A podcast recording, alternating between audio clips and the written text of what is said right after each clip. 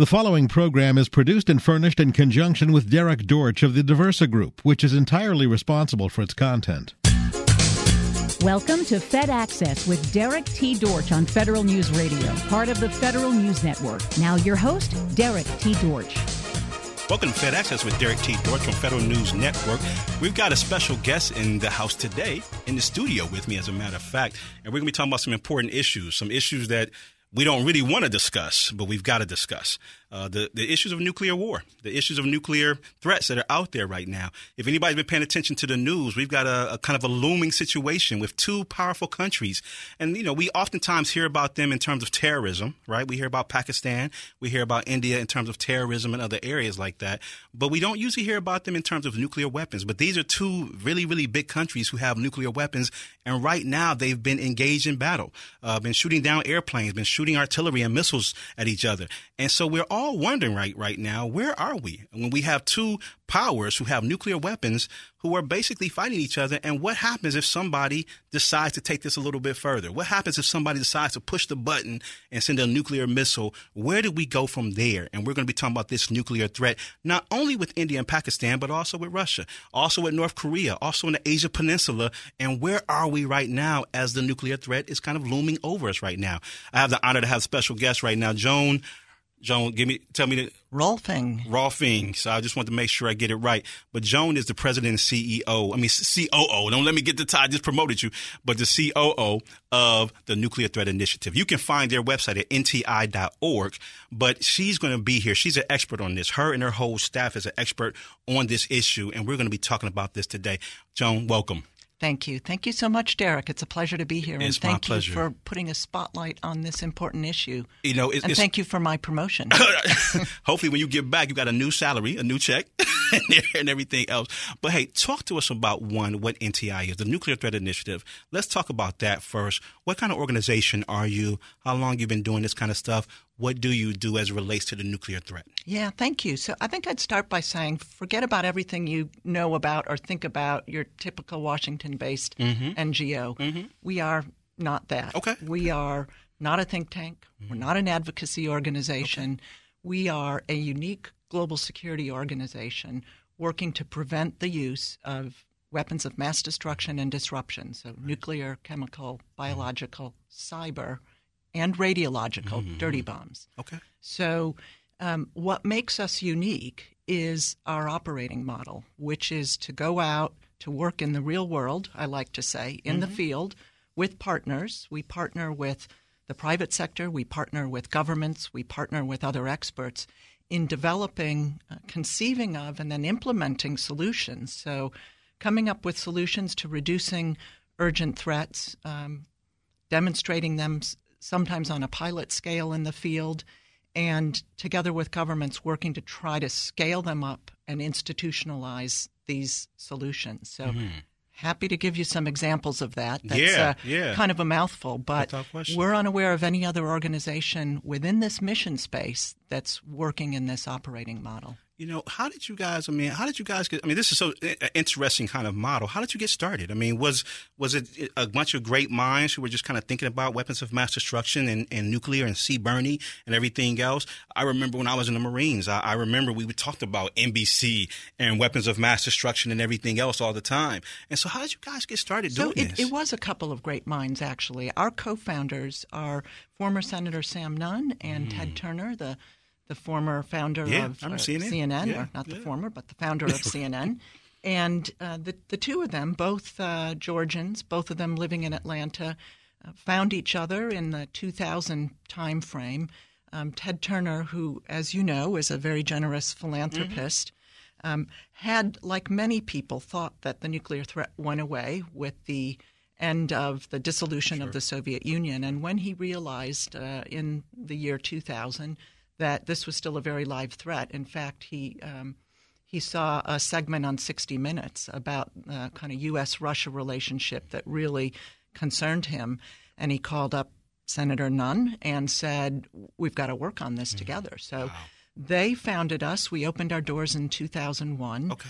Um, based initially on a very generous donation from Mr. Turner. We've mm-hmm. evolved to a model where we now have a broad range of donors. We've mm-hmm. spent down Mr. Turner's initial mm-hmm. donation. And we pretty quickly determined that we could be most effective in trying to work on what we call the common ground. We're a very pragmatically focused institution. We've set very lofty aspirations for working to prevent the use of any mm-hmm. weapon of mass destruction or disruption mm-hmm. and to end their threat to the world through um, you know wrapping a lot of uh, controls around them, regulating them, and, and where possible, eliminating them. Um, lofty goals, but pragmatic solutions. Looking at where can we find common ground where we can get states to act in their collective self-interest to take measures to reduce, minimize, and eliminate the threat. Right, right. What would you say right now? And I, and I want to get specific when we get a moment. But what would you say overall? Right, is where are we right now with this threat? Like you mentioned about kind of people thought that it went away when the, the you know the USSR was gone, right? When we saw kind of the falls of, of, certain you know entities, right, and everything else, and we you know saw the the you know uh, you know East and West kind of come together, and and Russia become changed, and that whole Eurasia market dynamic kind of you know, was kind of shifted, and people start joining uh, NATO and everything else. What do you think right now is the state of the nuclear threat? Yeah. So, unfortunately, we're at a very perilous moment.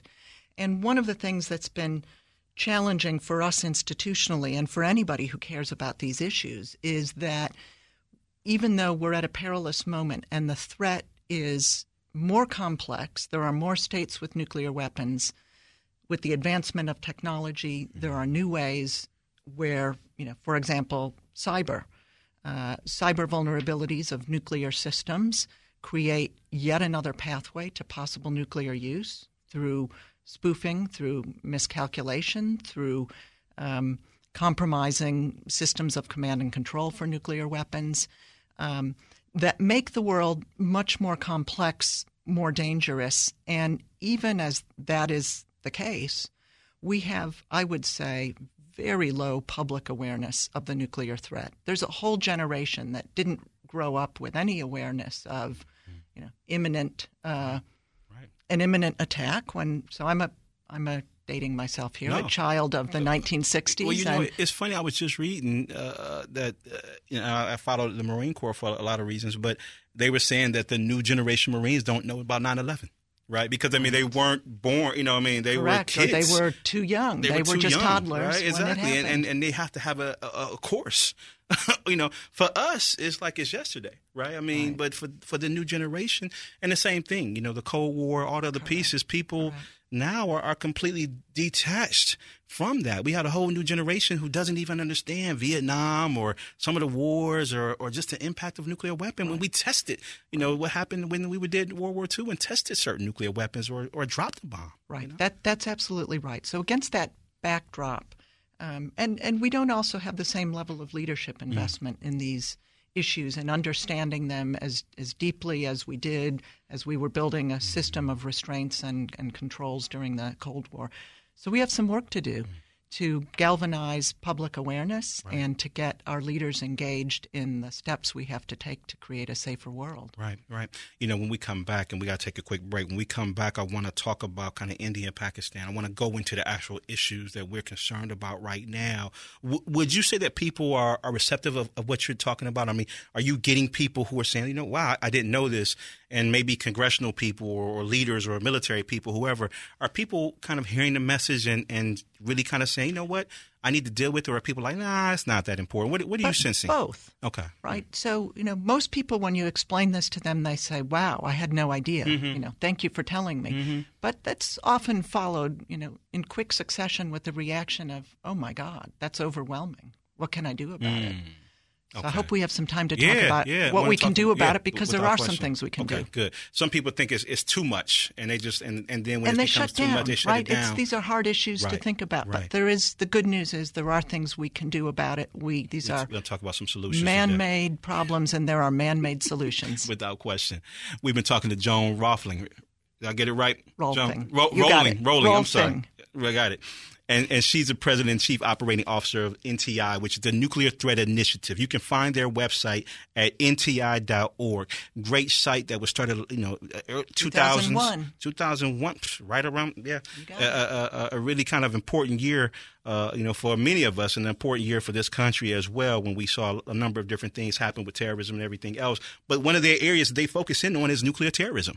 And so you can find a lot of information on their website, nti.org. We're going to keep on talking about this, the nuclear threat, when we come back. You listen to Fed Access with Derrick T. Dortch on Federal News Radio 1500 AM, part of the Federal News Network. Welcome back to Fed Access with Derrick T. Dortch from Federal News Radio 1500 AM, part of the Federal News Network. We have been talking about an important issue, and I think a lot of people have kind of lost it because we don't really deal with it on a regular basis. The, the, the, the dynamic of a nuclear threat, uh, about somebody launching a nuclear weapon, a power, and many people don't know how many countries have nuclear weapons. They just think it's the U.S., maybe Russia, maybe a couple other countries. We're going to even talk about that because there's a lot of more countries that have nuclear weapons and capabilities than most people even think about right now. And that threat is always looming. We're seeing that threat right now, even as we see two countries who are in the news, where we have Pakistan and India, and they're kind of, you know, they're fighting right now to a degree. It may not be an all out war scenario, and hopefully this is going to pull itself back. But we do have two nuclear powers who are basically in a war footing at this moment. And that is a scary thing for us to think about. And this is why we're talking about nuclear threat today. We've got Joan Rohlfing, and she is the president and COO, the chief operating officer of the Nuclear Threat Initiative. And she's here, and she's one of these experts who's been around focusing on the nuclear threat for many years, and they're working to probably stop this threat, to stop anybody from launching anything, to stop nuclear terrorism or stop any of these threats right now. Their whole organization is founded upon that belief to stop this threat. Joan, you know, when we think about what's going on right now, uh, Pakistan, India, how scary is that for you? I mean, what, what's your thoughts on that? Yeah, so it's a it's a very serious moment. It's a it's a frightening moment, and I want to say a few words about India, Pakistan, what's going on there, yeah, why we yeah, should be worried, yeah. and what needs to happen there. But I want to add one thing right in front of that so that your listeners understand that India and Pakistan are two of nine existing nuclear weapon states. And that's part of the challenge. As the number of nuclear weapon states grows, mm-hmm. so too does the complexity of the problem right. and the increases of it being used somewhere, either intentionally or by accident or, or by, by, mis- by, ha- by, by blunder, exactly. right? Or a hacker. Or a hacker. You mentioned cyber. Yeah. And, th- and that was my second point. It's not just, you know, in the old days, we worried about deterrence breaking down and the U.S. or Russia deciding for whatever reason to use nuclear weapons against each mm-hmm. other. That was the principal focus of our threat. In today's world, we have to worry about regional powers deciding to use it to overcome regional disputes, as in with India and Pakistan, or we have to worry about a hacker somehow compromising our command and control system, not just the U.S. system, which I would argue is kind of the strongest sure. system sure. in the world, sure. but you know, think about in less developed countries right. with newer nuclear arsenals. Right. Or nuclear terrorism. That was the one thing we hadn't mentioned, right, and we can come back to that later. Um, but we, we worry a lot about terrorists acquiring the key ingredients to develop a crude nuclear device and then exploding it in an American city somewhere. And let me touch on this before you go into India and Pakistan. You mentioned about the nine, but you also mentioned that there are other nations who are trying to acquire. Right. You know, in this, I mean, are, are, and, I, and, I, and I hear it all the time about everybody talks about the deterrence, right? Right. We want to get a nuclear weapon so we can deter anybody else right. from kind of you know Correct. bullying us, right? Correct. We got a nuclear weapon. Are you seeing that? Are you seeing a race for other people to begin doing this right now? Sure. Nuclear weapons are considered uh, weapons of stature, mm-hmm. and they're considered uh, security guarantors. And so uh, it's one of the reasons why Iran was right. pursuing a nuclear weapons program. Sure. It's clearly why the North Koreans have pursued a nuclear right. weapons program. Right. It's why I worry that if Iran were to return to uh, trying to develop a nuclear weapon, that Saudi Arabia would follow suit. The Saudi Arabian government has signaled very clearly that if Iran were to get nuclear weapons capability, that they would also develop their own nuclear weapons wow. program. So these are some of the complexities in today's world that right. make it so much more dangerous. Right. Too many, you know, many more variables. So just coming quickly to India and Pakistan because I know our time is short and the world is big. Um, what we've seen over the last couple of weeks is a series of um, incidents where we we see the conflict and the tension escalating. So there was a terrorist attack against Indian forces on February 14th, mm-hmm. the Valentine's Day massacre, and this is kind of uh, an attack in a long line of attacks staged from a terrorist organization based in Pakistan. Mm-hmm.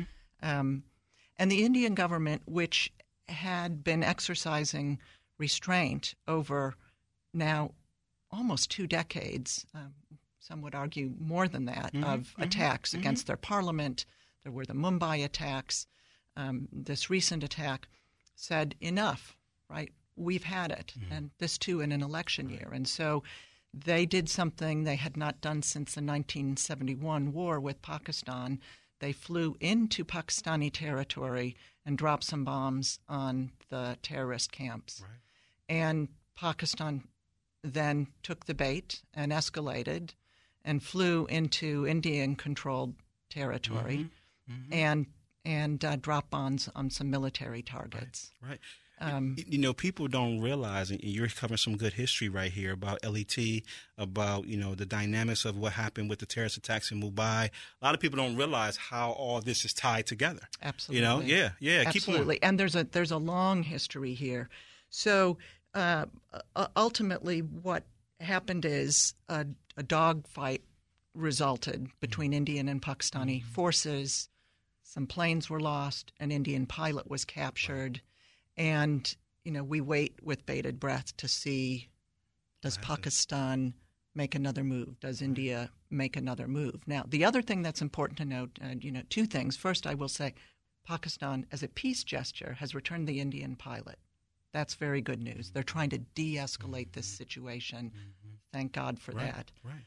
On the other hand, these two have set up a nuclear dynamic with each other that is extremely dangerous, where India, in response to this drip, drip, drip mm. of terrorist attacks, said, We're going to be spring loaded and ready to go with conventional forces that can be mobilized quickly and pushed into Pakistani territory if necessary. Mm-hmm. Their so called cold start doctrine. And the way Pakistan responded to that, because the Indian military is far larger and superior to the Pakistani military, is that Pakistan said, well, we're going to take our nuclear weapons and deploy them right up close to the border, mm. tactical nuclear weapons, to deter India from trying to come into and take and hold mm-hmm. our territory. Right. And further, and this is the part that I find really troubling and frightening, um, we believe with we have big concerns about the security of the tactical nuclear weapons, and we believe that at the highest levels of Pakistani government, they have delegated the authority to use those nuclear weapons mm. down to lower levels mm-hmm. and possibly the command levels. So, um, you know, short range weapons, forward deployed, potentially uh, broad authority to use them right. in a period of heightened tension, even just in the fog of war with planes being shot down, you have to worry that a weapon could be used. Right, right.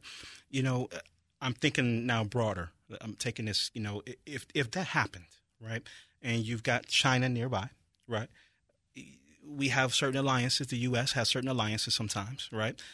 What would be the impact of something like that if if if a, if if one of those countries launched off a nuclear weapon for the world? What would be the impact in terms of other people having to get involved in that? Well, I think the the impact would be um, severe at many levels. First of all, in terms of the potential loss of life, life we're of course, talking about question. two countries with very large populations, very dense populations. Depending on where this happened, the immediate loss of life could be enormous.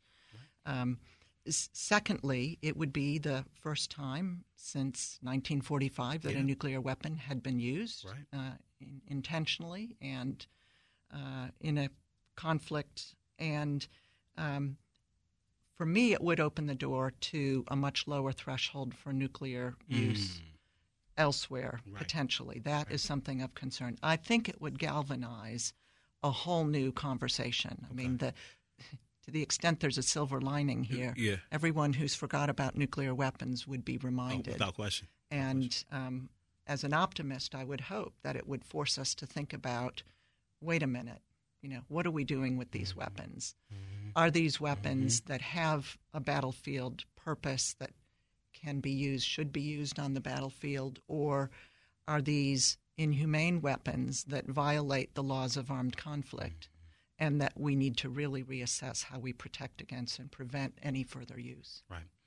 We're talking about the nuclear threat, and if anybody's paying attention, that's that a scary picture has just been painted about something that's going on that's real right now. I mean, this is a real threat. These are real situations that are going on. They may be, you know, in another country, but we have to pay attention because we are all impacted if a nuclear weapon goes off in any country anywhere around the world. That's not going to be an isolated situation. That's going to be a worldwide situation that we all have to deal with the consequences with of nuclear fallout and everything else. Um, we're talking to this about the expert from the Nuclear Threat Initiative, the president and COO of the Nuclear Threat Initiative, Joan Rohlfing. And then so she's, you know, on top of this, her people are on top of this. They're looking at this on a regular basis. You can find their website at nti.org. And I recommend you take a look at it because they cover the different issues the nuclear policy, the nuclear terrorism, the cyber situations, the biosecurity, the, radiolo- the radiological situations. We need to be abreast of this. We cannot ignore this situation and cannot think it's far off and just into our screens and into our Facebooks and everything else and not be paying attention to this as a, as a growing threat, especially as other countries are trying to get nuclear weapons. And if a, if a terrorist, even, uh, uh, you know, an LET, Al Qaeda, uh, uh, Boko Haram, or whoever gets, uh, uh, Jaish uh, Mohammed. Exactly. ISIS, whoever. If any of these people get a, a, a nuclear weapon, possibly for their own cause, or if any of the extremist groups, uh, home, you know, the homegrown extremism, or whatever, gets nuclear type entity or a nuclear type of weapon, this could be a complete game changer as we are going on right now. We're going to keep on talking about this. We'll be right back after this quick break. You listen to Fed Access with Derrick T. Dortch on Federal News Network, and we'll be right back.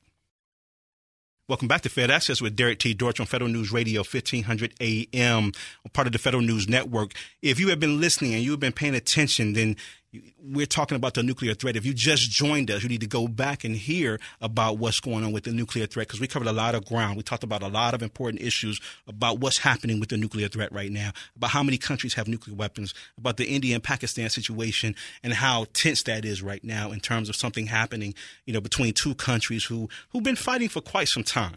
But this is at a whole new scale of the level where they're basically kind of talking about the dynamics of a, of a nuclear threat or somebody launching a nuclear weapon and putting things at the border where they can do that kind of work right there. We've been talking about all these different things, and, and we're going to have to continue to talk about this because we can't cover it in one show. We're going to have to have people from NTI back to cover terrorism and cyber because you know we're not going to be able to cover all of it right now but it's an important issue we've got on with us in the studio joan rohlfing she is the president and coo of the nuclear initiative. Check out their website at nti.org it's a great website a lot of information on there a lot of analysis on there a lot of news a lot of stuff about the impact. We're going to talk about before the show about what they're doing to do this. They're educating people but they're also trying to put some things in place to stop this nuclear threat. You know joan you know we covered the, the, the, looming threat, but we, we, we got something that's always here with us, Russia, right? I mean, we've got, and, and, and they're here in so many different ways, right? When it comes to our influence of the United States and influence around the world. We, we've heard about the elections. We've heard about espionage. We've heard about all this stuff. Where are they on nuclear? Because at one point in time, they were saying, well, we're, we're descaled. We're, we're kind of cutting the nuclear back, right? You know, we just had a, a I think they're trying to cut a treaty out right about you know and, and take a treaty off the board where's russia right now as terms of the nuclear threat are they still a threat they are absolutely still a threat mm. and let me try and provide a little bit of context here about yeah, the us and russia yeah. um, as the first two nuclear powers in the world we are still leaders in the nuclear business mm-hmm. so between the two of us the U.S. and Russia have more than 90% of the world's nuclear arsenal. Sure. So there's estimated to be still about 16,000 nuclear weapons wow. in the world. And uh, the, enough the to US, kill the world over and over and over many again. times right? over. and the U.S. and Russia main, maintain the vast majority of stockpiles, and um, and kind of set the stage for what the rest of the world does. Mm-hmm. The rest of the world follows us, mm-hmm. models our behavior in terms of the role that nuclear weapons play in our national security mm-hmm. strategies and policies. Sure. in terms of how we deploy our nuclear forces.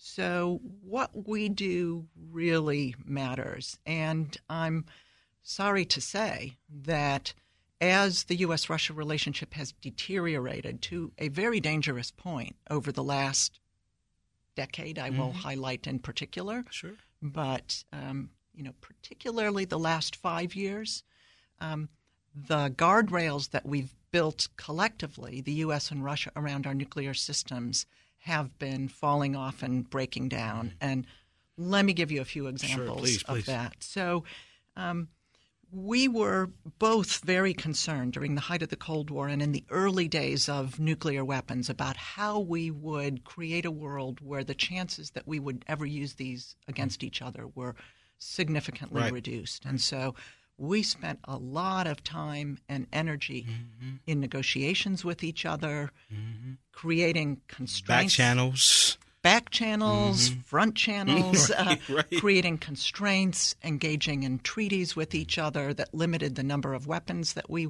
could have, that limited the ways in which they were deployed, the you know modes in which they were deployed, um, and that helped put some constraints around the ability of the rest of the world to develop nuclear weapons as well. And we were very successful in building some pretty strong guardrails through a series of treaties. One of them that's foundational is a nearly universal treaty. That is, almost every country in the world belongs to something called the Nonproliferation Treaty, which was uh, signed in 1970, and it it binds the states that were nuclear weapons powers at the time to get rid of their nuclear weapons, and the rest of the world. It um, they they bas- basically took a pledge not to develop nuclear weapons in exchange for receiving um, technology that they could use uh, peacefully to to harness the benefits of the atom, so nuclear power, nuclear medicine, et cetera.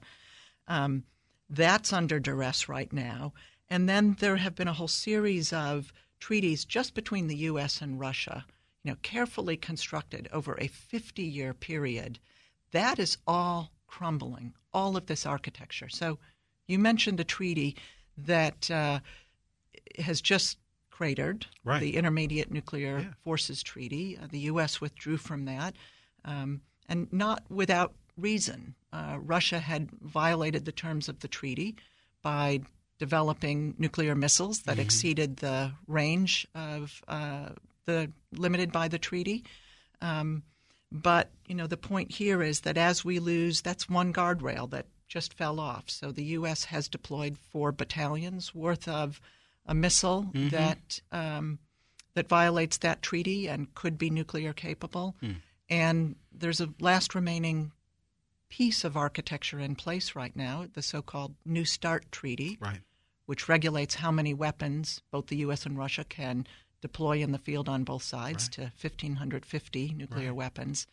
That's due to expire hmm. in February of 2021 unless we take some action either Right. to extend it or to negotiate a successor. And if that's allowed to expire, hmm. we will be in a period for the first time in more than 50 years where we have No no constraints, hmm. No guardrails, um, no you know between the U.S. and the Soviet Union, and it opens the door to a renewed Right. arms race. So this is a, a dangerous moment, and we've we've stopped talking to each other. You know, let me ask this. I mean, what, and, and, and I know every country would do what's when what they think is in their best interest. Is that what the case is? Is that Russia felt it's not it's no longer in our interest to be a part of this, and we're just going to keep on breaking, you know, the treaty, or ju- and and you know, hey, if y'all don't pay attention or no one says anything, so be it, or whatever. I mean, what are you seeing? Why why are we moving away from this right now? Are we in a different mindset? Is Putin in a different mindset? Is it is it are we with leaders now who are starting to say, you know what? These treaties aren't working anyway. I'm just going to do we're going to do our own thing. Where are we in this point in time? So we, we are in a different mindset. We've lost the ability to talk to each other and to really hear each other's security concerns. Okay, And, okay. you know, we can have a debate over, well, you know, who inflicted the first blow? Where did this start? Right, sure. Um, and, you know, that goes back in, in history uh, over more than a- decade now. Some would say it started with the expansion of NATO closer and closer Mm-hmm. to Russian territory. There have been a series of steps on both sides that have led to this breakdown in ability to talk to each other, to hear each other, and to take measures that are, again, in our collective self interest. Mm-hmm. There's an existential security interest that we both have right. here, and we have got to get back to the negotiating table. We've got to establish some active back channels. Mm-hmm. We need to have military to military discussions with right. each other because um, I can see many ways in which, I mean, in the same way that we talked about India, Pakistan, and there's concern about the possibility of um, an escalation that leads to a nuclear detonation. We are coming in very close contact with each other, the U.S. and Russia, in various military theaters. I mean, we've seen, um, you know, airplanes right. uh, coming very coming close very to close, each other yeah. in Syria, over the Black Sea, mm-hmm. in the Baltic region. Near, um, near Alaska, near other places. I mean, absolutely. all over. Mm-hmm. And so, you know, and, and this is happening again with no active dialogue between the 2 mm-hmm. militaries, with no active negotiations, with no discussions, um, you know, at the regular discussions at the highest level, the, the minister, the secretary of state, minister of foreign affairs level. So we have got to get back to negotiations, talking to each other, listening to each mm-hmm. other. Mm-hmm. To understand security concerns and jointly addressing them, Definitely. we know how to do that. We've done it before, but we're just not doing it now.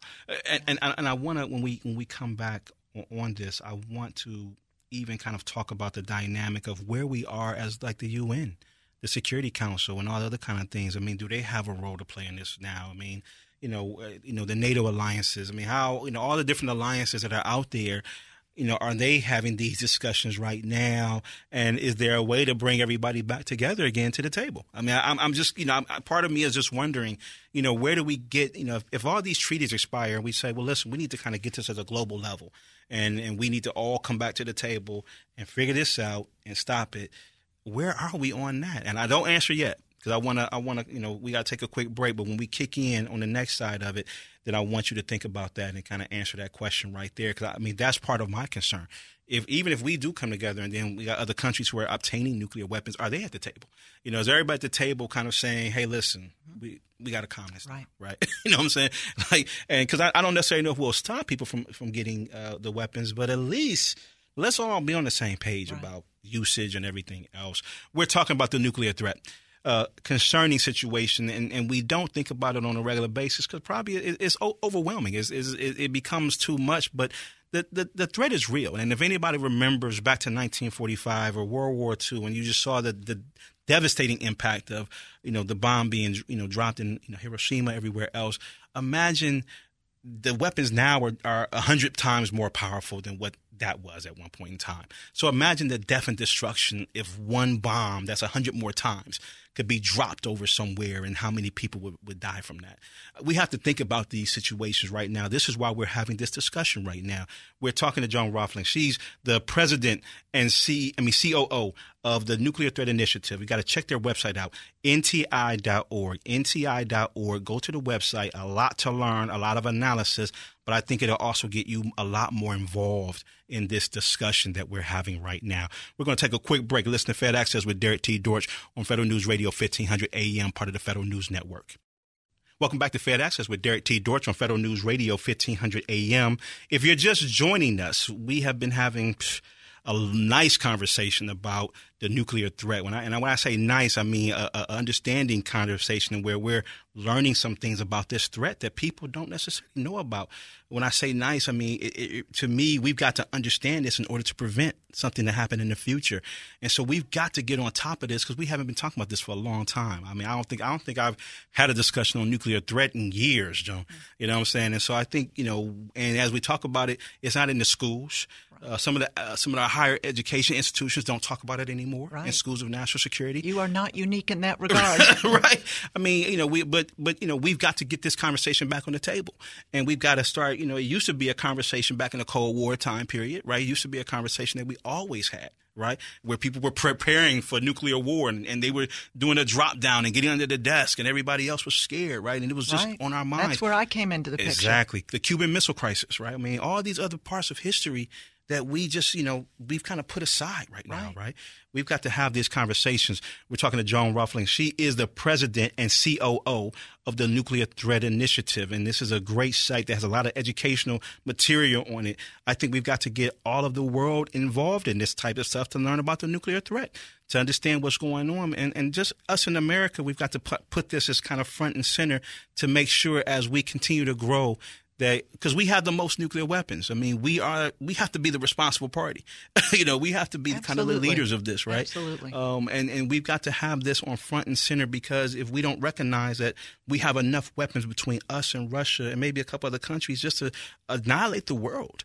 Right, and and we don't want that to happen. Right, I mean, there's too many great things that are going on, and this is why we're talking about this. You know, Joan, I brought up a question before we kind of ended about where's the UN on this? You know, where's NATO? Where's all the kind of the, the bodies of security?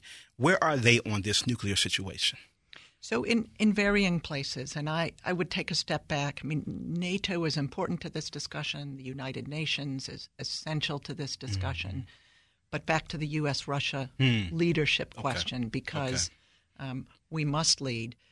N- not only must we lead, we have to work in, in gathering the rest of the world and mobilizing the rest of the world to mm-hmm. tackle this problem because it is a collective problem.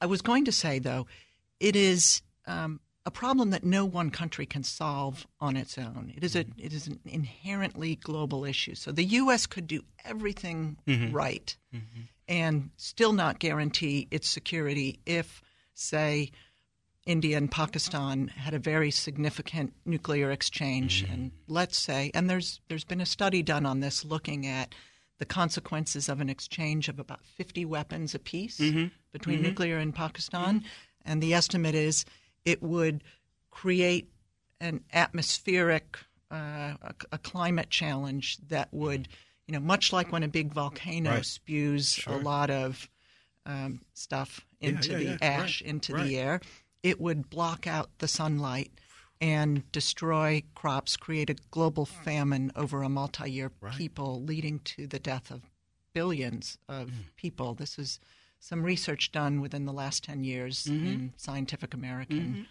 And so, you know, the point here is it's truly global. This can only be solved on a global basis. Um, you know, nuclear terrorism is in the same category.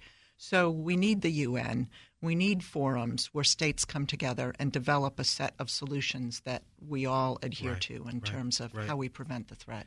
I, don't know if we had uh, put it on air or it, when it, maybe us we were just talking, but you were you were saying in the time that we're doing this interview that the the world could change, right? I mean, somebody could launch Uh, a this nuclear is an device. imminent threat. I Right. mean, not, this not to sound like Debbie Downer here, but Not to sound like the apocalypse, right, or nothing like that, right? Yeah. Um, But missiles, missile flight time, intercontinental ballistic missiles can fly from Russia to the United States Mm-hmm.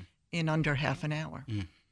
So, you know, in a in a very short period of time, our world could change if, for some reason, a, a Russian leader decided to execute a launch or. Um, or simply an accident happened, and one of these things was Mm-hmm. Fired by sure, mistake, in error, right. so you know there there are a number of global threats, but this one is is urgent and time sensitive.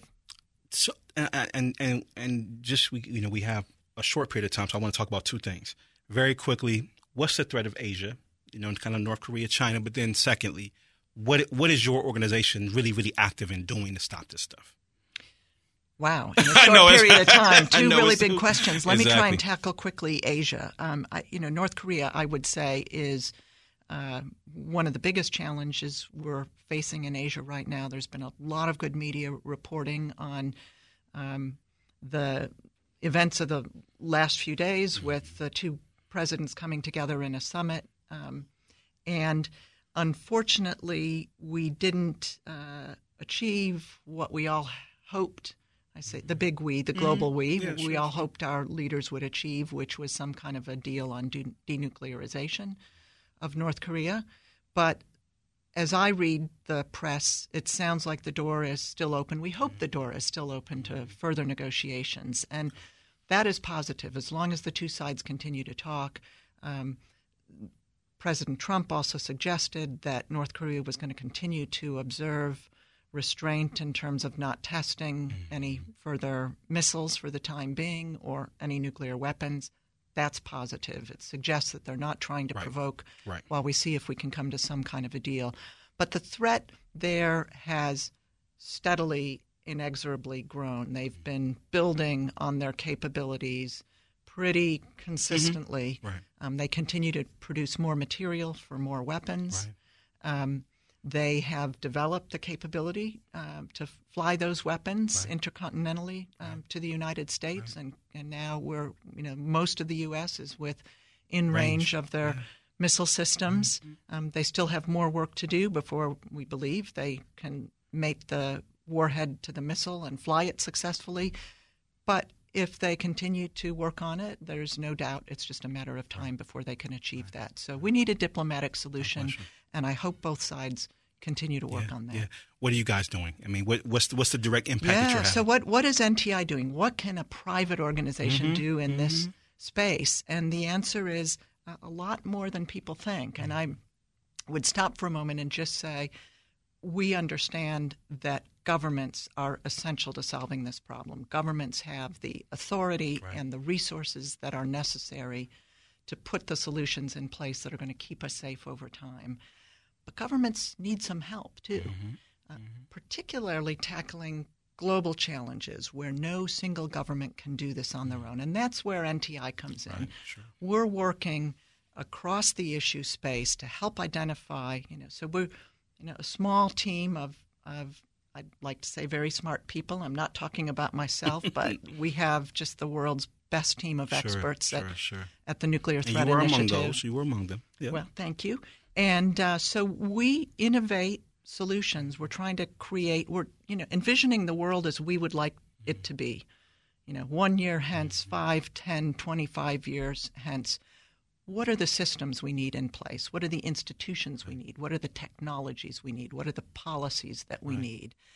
And then we're going out and we're modeling what that looks like out in the field. So I'll give you like two concrete Yeah, yeah, examples. yeah, yeah. One of them is an early example, very early, our first year in business, because we were very concerned about nuclear terrorism and we saw loose nuclear materials in various places around the mm-hmm. world. We thought, you know what? We need a global initiative to make sure that the core ingredients of nuclear weapons, that is, in particular, plutonium and highly enriched uranium, that wherever those exist in the world, they are locked up to the highest mm-hmm. possible standard. And better yet, let's reduce the number of countries who have those materials. So we chose a pilot project. Mm-hmm. We uh, found a research facility outside of Belgrade that had about two and a half bombs mm-hmm. worth of highly enriched uranium yeah. that was not properly secured, and we worked with the um, the Serbian government, the Russian government, our own government, and the International Atomic Energy Agency, the world's nuclear watchdog, to move that material to repatriate it back to Russia, which was the origin of the material, Right. to put it under much stronger security, to um, b- basically decommission the site Right. in Serbia, Right. and you know more importantly than just securing material at a single site, we then held that up as a model to the U.S. government and said, "All right, This what can be done. there are dozens more of Right. these facilities Right. around the world. Right. We need a program that goes after all of them, locks down the Right. material, Right. improves security. And guess what? The U.S., to its credit, undertook that effort and invested multiple billions of dollars in a class action program that has secured, um, you know, many, many sites. And we have reduced over the last 20 years from you know, high 40s, uh, the number of countries right. that have these materials down to 22 Wow, today. wow. So that's one example, and Right. maybe I'll stop there. There yeah, are because many we're, we're other out of time. examples, We're- but we- we have no more time. Uh, we- and, and and I was telling Joan that we're going to have to have her back. I mean, because you know, I mean, uh, that example alone to me shows the power of what you're doing, right? thank and I you. and I always tell people, government can't solve the problems alone, right? We've got to get out of that mindset. We've got to get out of the mindset that the government can do it alone. We, it's got to be, you know, private, public, non-profit. It's got to be all of us together working on these solutions. We're better together. We're better together. I mean, you're perfectly right. And and, and so when when we think about government, everybody's like, oh, the government can do it, right? It's like, no, it's impossible because really we would bankrupt the government if government had to solve everything, right?